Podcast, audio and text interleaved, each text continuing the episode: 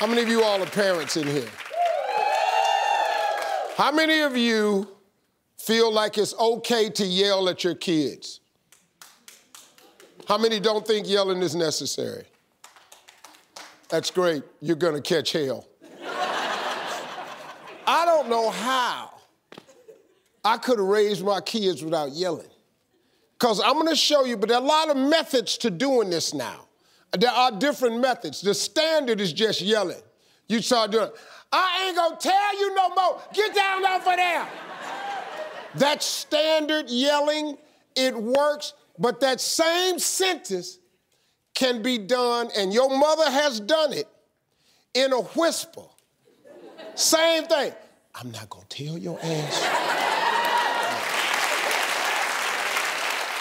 That's just as effective, sometimes more.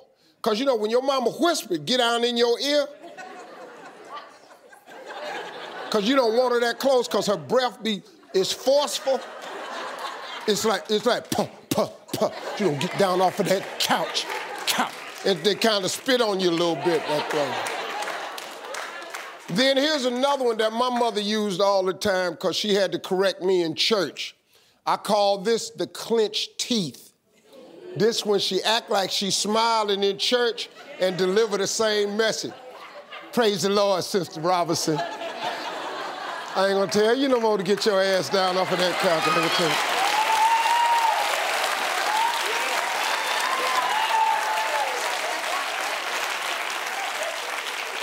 Here's another effective way that keeps you from yelling. I'm giving you the method.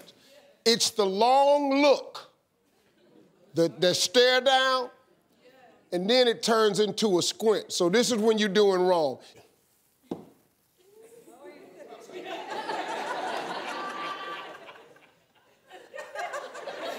then when you look at it, this is the message, the squint.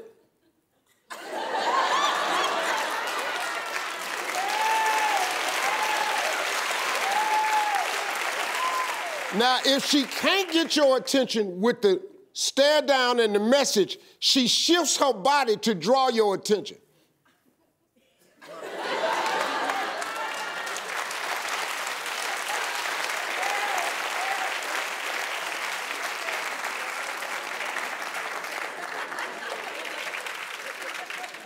Say, you already, all this is trouble. Here's the last one. This is the same message with the silent mouthing.